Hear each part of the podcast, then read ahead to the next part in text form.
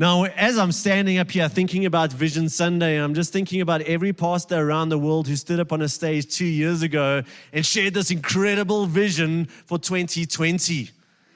And it was only a few weeks later where all those visions came tumbling down. And so I want to stand up here and I want to say, I don't have a crystal ball that I can look into and hold up some sort of future compelling picture of where we're going to be this time next year. Having said that, I do believe God is speaking to us as a church. And I do believe, and we as elders have been speaking about this and praying about this, taking steps toward this, and we're going to continue walking in the direction that we believe God is leading us. And here's the thing I don't know what's happening in 12 months' time, but God does. And if we walk in the direction that He is leading us in, we will get there, right? Now, this is so important because every single one of us wants to be made into something. And for those of us who want to be made into something, for some of us, it just stops at that. I, I, see a future for me, but we don't do anything about it. But for those of us who actually start taking big and small steps towards what we want to move towards, Usually there's two major components, and the first is a present pain, and the second part is a preferable future. So often the present pain is something like, oh, I've got too much corona weight. Or the present pain is something that's going on in my family life or in my marriage. Or the present pain is debts that I need to deal with. Or the fact that I want to get fit. And then we've got the preferable future we want to move towards. Maybe that's a debt free future. Maybe it's a stronger marriage or a stronger relationship with your kids. Maybe it's just generally being healthier and fitter. And as we take tangible steps forward towards this preferable future, we tend to do that with other people at a number of levels. On one hand, we have those who are kind of rock stars in the world of whatever we're wanting to progress in. These are our inspirational and our motivational leaders. You might never meet Steve Jobs. You might never meet some of your heroes, but you look at them to help you move in that direction. But then maybe closer to home, there are some people who you can access who are further down the road than you, who are going to act in a bit of a coaching, mentorship role in your life. And you can pick up the phone and you can go have a cup of coffee and you can be moved forward by their experience. And then we're going to have people that we're moving forward with that are going to just be our peers and our cheerleaders. These are people we go to gym with. And, you know, we're just kind of wanting to grow and be motivated together. And so, if we consider this entire process, do you know what that's called? In, in the sort of secular world, we'd call that personal development. But I want to suggest that it, that entire process is best defined by a Christian word called discipleship.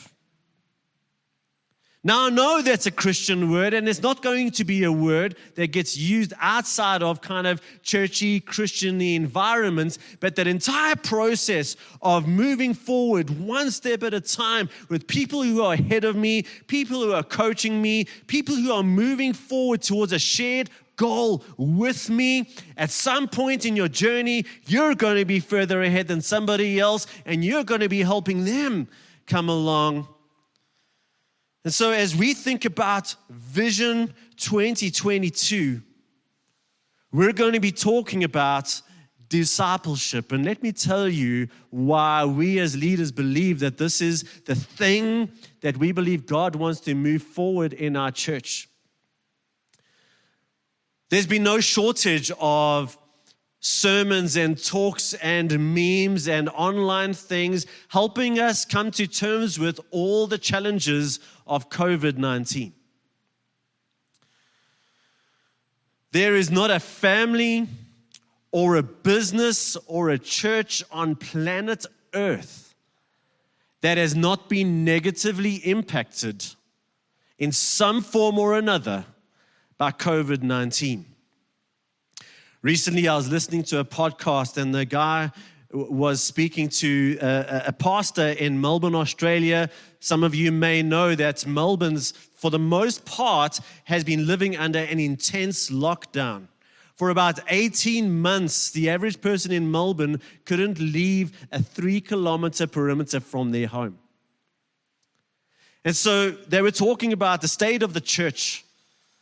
And one of the things that this leader was saying was listen, we've heard so many people highlight the challenges and the losses. I want to flip that script and I want to ask this question What is God uniquely doing in this season? Now, at Riverside, we have spoken how God is with us in tough times which He is. We've spoken about how God is a comfort to us in our tough times. We've spoken about how God has us and holds us and walks with us. But what if God is simply unlike us? What if God is not just enduring the tough times? What if God is sovereign and powerful enough to be uniquely working good through this difficult season. We, uh, on the one side of our house, we've got this hedge, which is this uncontrollable hedge of ivy. And so we need to prune that a lot. And especially after the kinds of rains we've had over the summer. Some of you are like, what summer? I know. We haven't spent nearly enough time in the pool.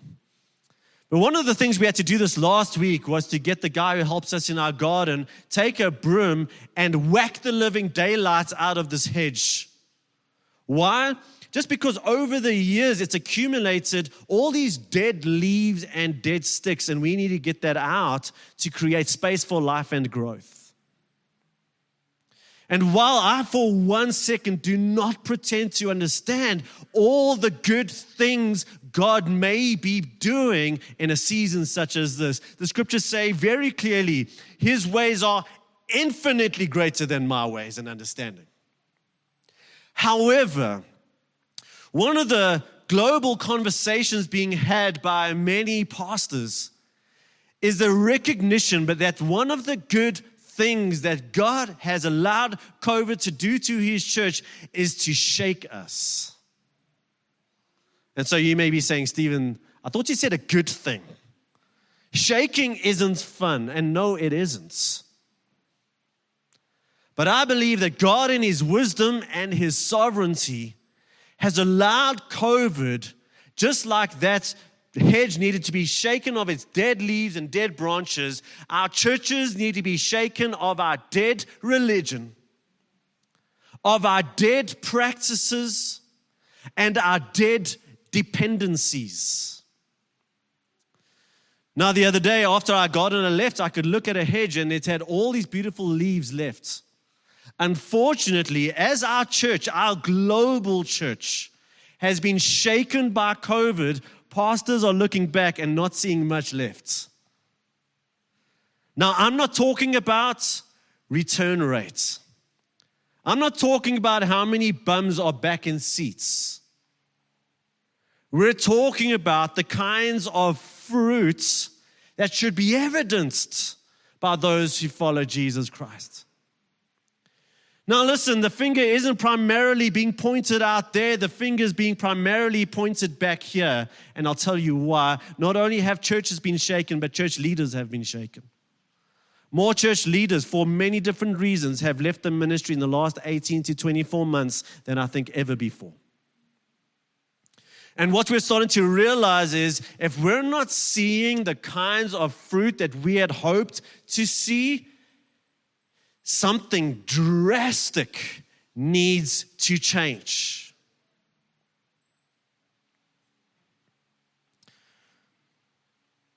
And so, as we think about God working in all things, not just the good things, but in all things for the good of those who love Him and who are called according to His purpose.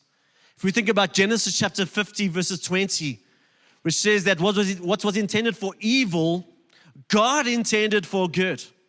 I want to invite you to grab hold of this perspective as God shakes us. This is a painful but a good thing.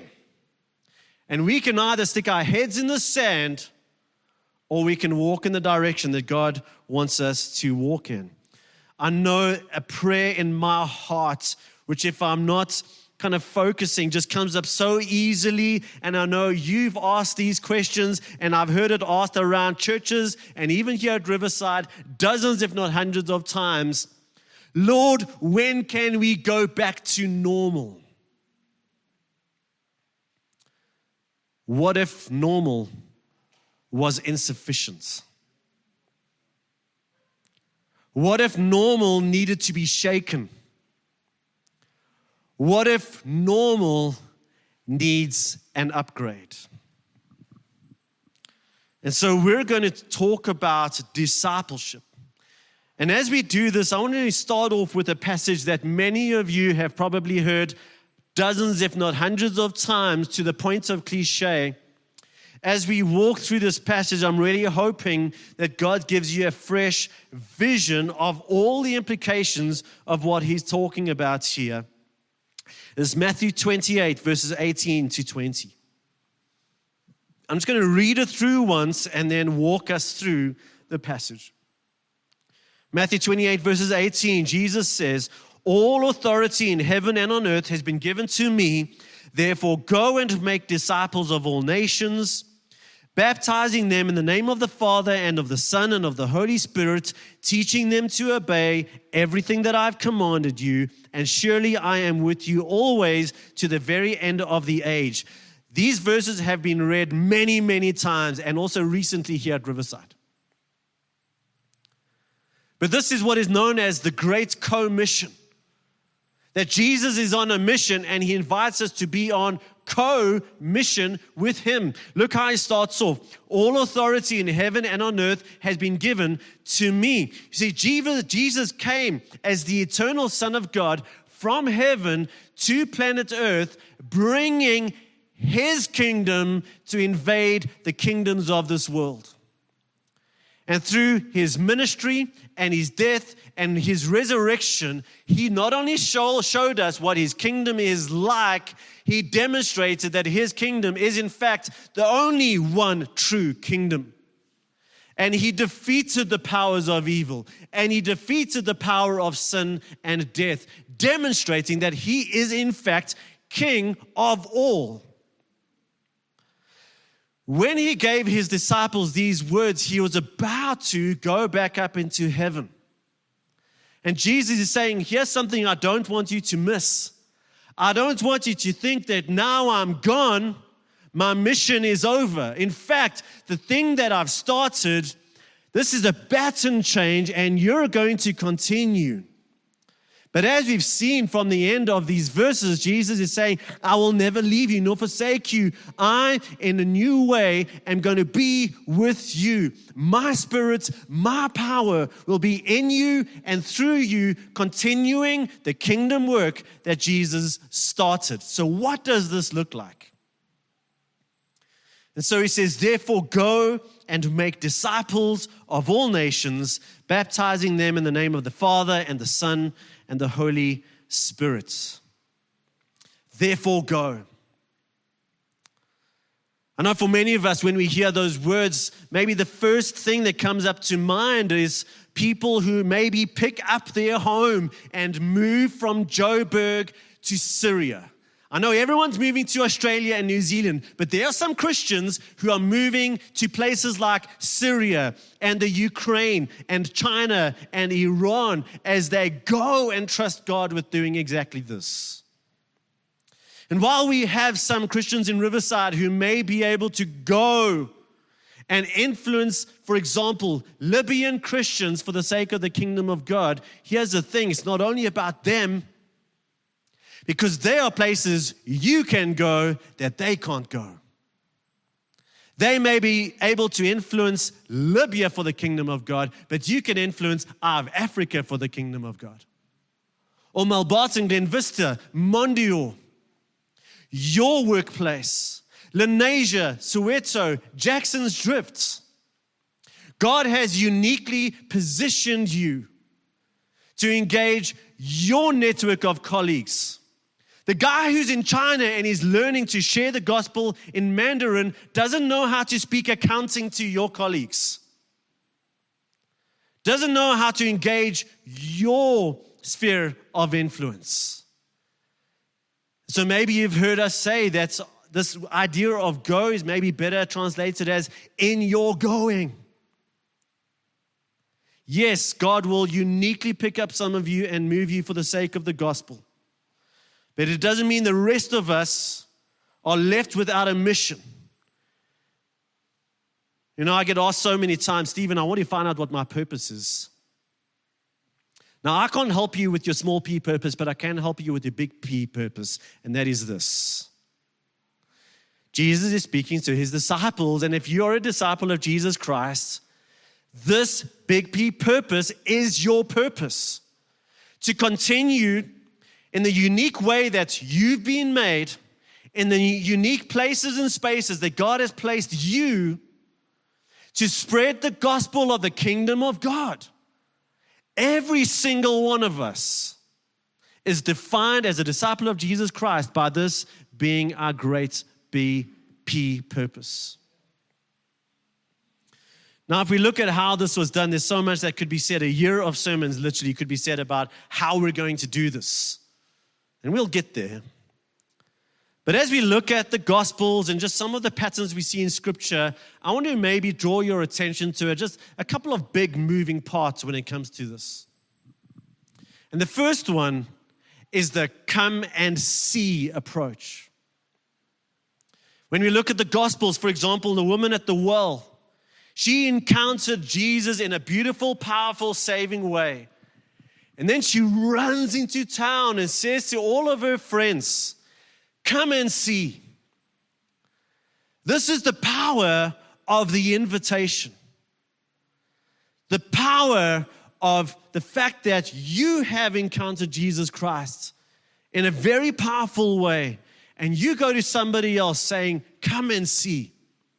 That's the invitation to hear your testimony. That's the invitation to a Sunday meeting such as this.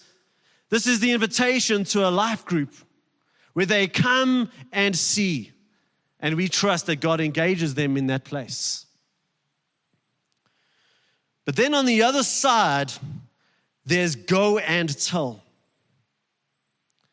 These are the conversations that happen outside of the four walls of a church or a life group ministry. These are the conversations where you, by faith, are moving out into another place. You're having a conversation over a cup of coffee with somebody that you've been praying for. You maybe take some of the opportunities that Branch Out is providing to go out of your comfort zone and to go and tell and share of the goodness and the power of King Jesus and his kingdom. But I wonder if there's an in between step. And that is a bit of a combo of those, and, and that is go and see. Maybe some of us need to go and see. Craig alluded to this a number of weeks ago, and that is to say, Lord, open my eyes to see the kingdom opportunities before me. Open my eyes to see the fields that are white unto harvest. Open my eyes to see the brokenness in people's lives, and they need Jesus. Just let me see these things. Because once we see the need, then it's a small step to come and see or go and tell. Now, this verse talks about going. Now, he's spoken about that. And then it talks about baptizing people in the name of the Father, Son, and Holy Spirit. So it's assuming that as we go, come and see, go and see, go and tell, there are going to be people who are engaged and eventually trust Jesus and cross the line of faith. And we celebrate that with the physical act of baptism. And what a wonderful moment. So notice that from your perspective, part of being a disciple is come and see, go and tell, go and see. From their perspective. They're doing life, and the journey starts with you speaking to them about come and see, go and see, go and tell. As we see Jesus engaging in his ministry, he engaged people where they were at. And he got in a lot of trouble for doing that. Jesus was called a drunkard. Not that he got drunk, not giving anyone permission here. Jesus was called a glutton, a friend of sinners. Why? Because he ate with people that the religious elites of the time didn't eat with. Jesus engaging people at the point of need with his goodness and saving power. So, listen, I want to get real about something. If we do this, really do this, so over time we're going and seeing, we're starting to see opportunities, our heart's broken. We start the power of the invitation, the power of the testimony, the power of go and tell. And we start seeing people see Jesus and trust Jesus and get saved. Let me ask you this question What will a church look like where lots of people who are coming from a place of need and brokenness start coming to Jesus? Unashamedly, one of my prayers this week through the time of prayer and fasting was this Lord, I pray for many broken and cynical people to come to faith in Jesus. Broken people. These are problems of the hearts, problems of life, and cynical people, problems of the mind. I can't quite see my way through to trusting God's word, trusting Jesus. What would a church look like if many broken and cynical people started crossing the line of faith and joining this community. Let me tell you what it's going to look like. It's going to get messy. Whoopsie. Why? You see, most of us have this picture of church in our minds. I want a nice church. A nice church with lots of nice people. And that becomes a selling point. Come and see all the nice people in my nice church. Can you hear the sarcasm dripping from my mouth? Now, nice people need Jesus too, by the way. But maybe if I can use a metaphor, because I think there's a couple of mistakes that we can make in thinking about God's grace and in thinking about our, own lives and also engaging others. You know, a, a, number of years ago, some of you would know my father was in a motorbike accident.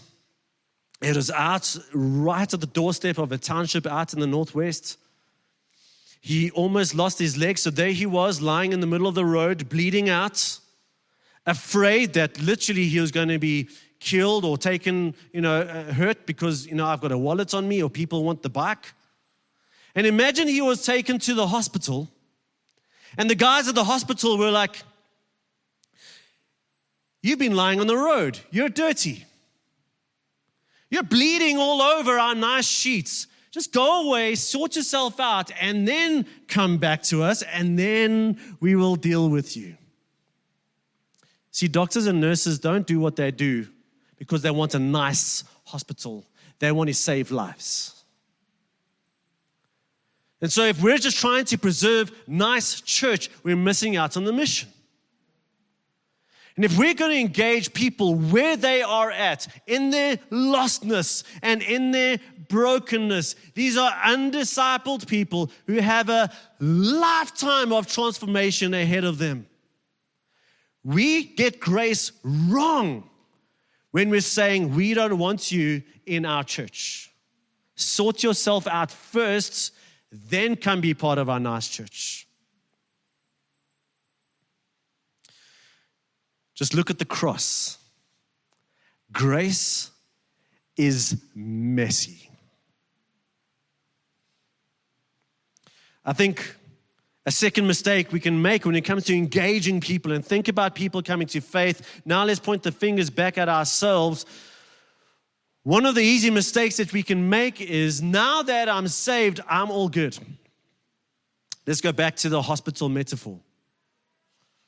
You know, this is someone who maybe is in a bike accident and, and is unconscious and gets taken to the hospital, and the doctors and nurses are doing everything that they can to save this person's life. Now, I've never seen this in real life, but we've seen this on the movies and all these plethora of hospital dramas where someone wakes up out of their coma, their life has been saved, and they're like, Doctors, am I going to live? Yes, you're going to live. And then they just start pulling things out their arms and pipes out their noses, and they try to sign themselves out. You know, my life's been saved, I've got it from here.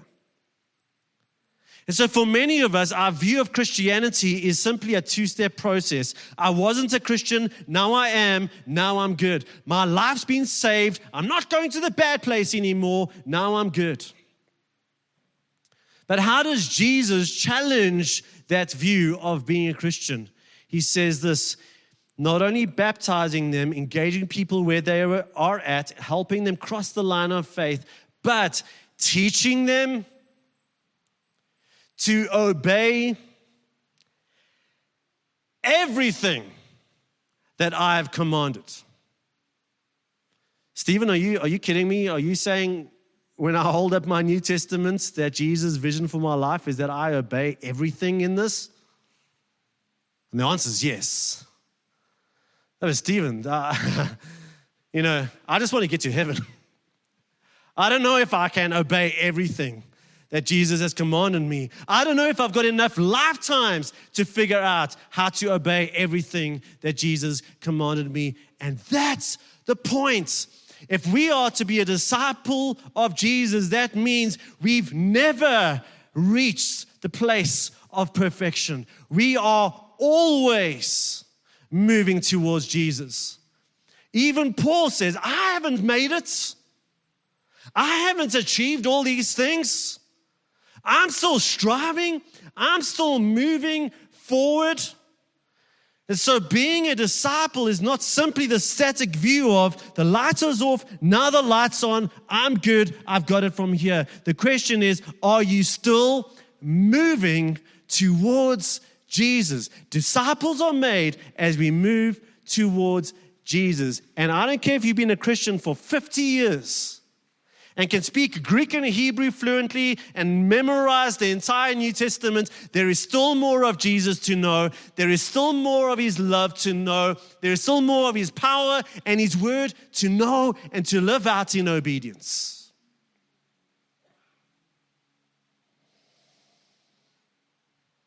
Unfortunately, and I know we've spoken about all the very real challenges of COVID. I think what happened for many of us during COVID is that we stopped moving. And if we're honest, I think some of us realized that COVID didn't make us stop moving, but revealed the fact that we had stopped moving years before that. There's a saying in AA, it's not the road organization, Alcoholics Anonymous. If you're not working on your recovery, you're working on your relapse. In other words, there's no neutral gear. And what they're trying to say is if you're not intentionally working on your sobriety and your health, and if you think you're in a neutral gear, you are disillusioned and you are in fact moving backwards. And the same is true with regards to our discipleship. If you think that you're in neutral gear and maybe you can point to some very real pains and hardships because of COVID, and I get that, but if you are going to stay in that neutral gear, you are walking away from Jesus. That's the hard truth.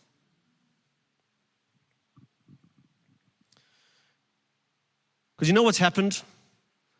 When you stop actively moving towards Jesus, you simply abdicate discipleship to something or someone else.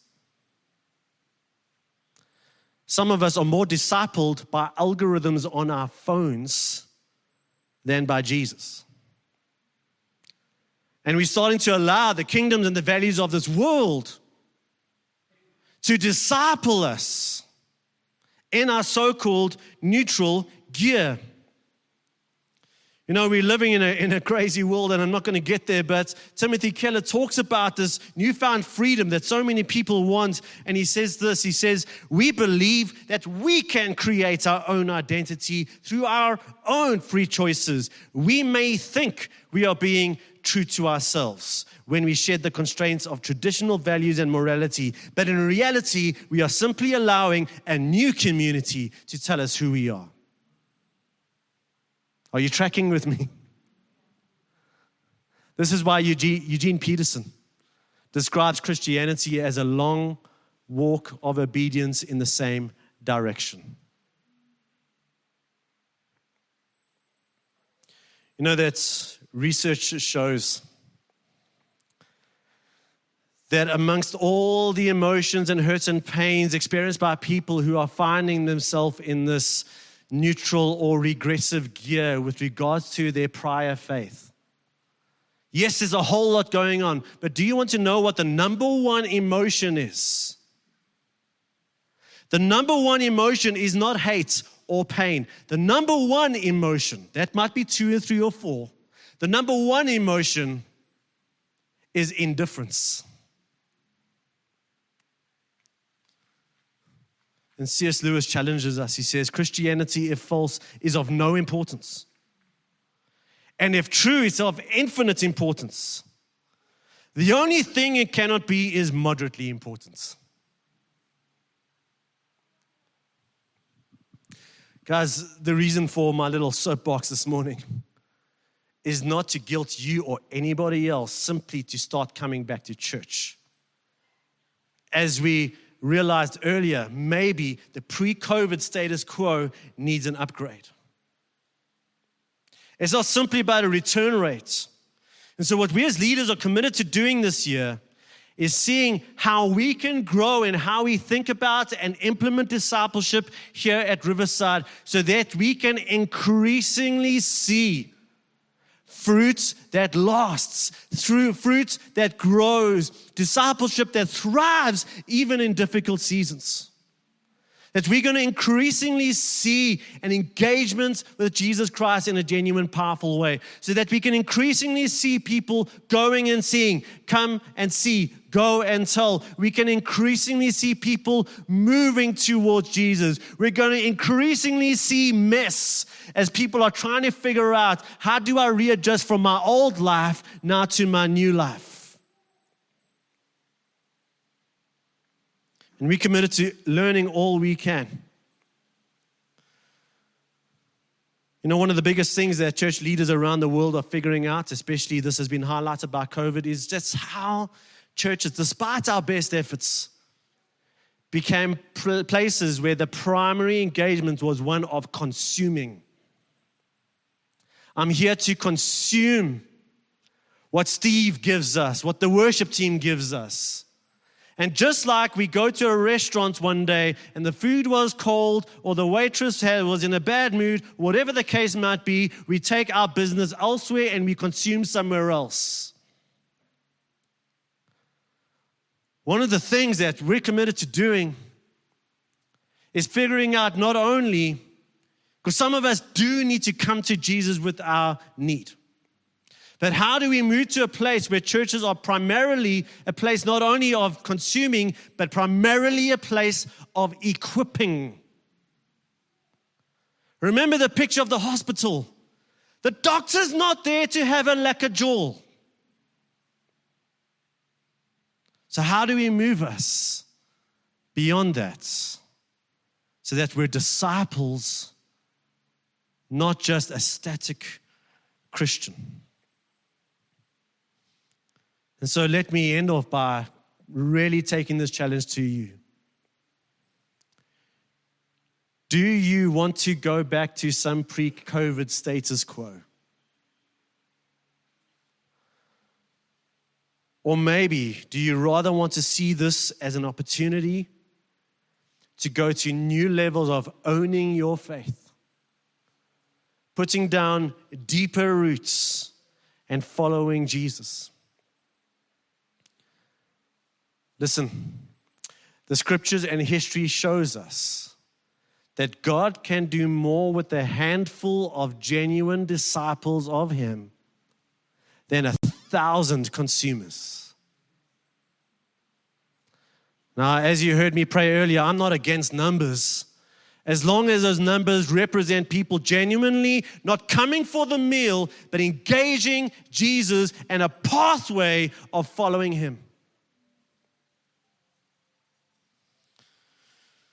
Are we going for nice Christianity or effective Christianity? Because how you and I see being a disciple makes all the difference in the world. Now, folks, you're not going to come here next week, Sunday, and suddenly we're like worshiping under the trees because we're abandoning everything and throwing out the baby with the bathwater. We, as leaders, have been praying and have been studying and are going to continue doing this and just saying, how can we modify and, where necessary, change what we do to this end? There will always be place for Sunday meetings and gatherings where we celebrate Jesus and we're encouraged by Him. We're part of the greater body. But I hope you know that church isn't limited to 9:30 to 11 on a Sunday morning. So we're thinking about everything we do, and we want to invite you to trust Jesus in increasing levels so that we can increasingly become effective for His name. And so, to that end, I want to pray for us. Father, we thank you that the way you engaged us was by leaving the comforts of heaven. You entered our world, engaging our points of need and brokenness. Father, you didn't expect us to climb the ladder of morality and righteousness and somehow get into the end club of heaven. You climbed down the ladder and climbed onto a cross, paying for our sin, defeating the power of sin and death as you rose again. And Jesus, the real hope of the gospel is not what I can do for you, but what you've done for us. And as you give me your power and your righteousness, you invite us to walk with you in this world. I pray for all the decisions that are being challenged and made here this morning. I pray for all the mindsets that are shifting. I pray for some of the many obstacles and excuses that we are throwing up right now. Why, that's too much to ask.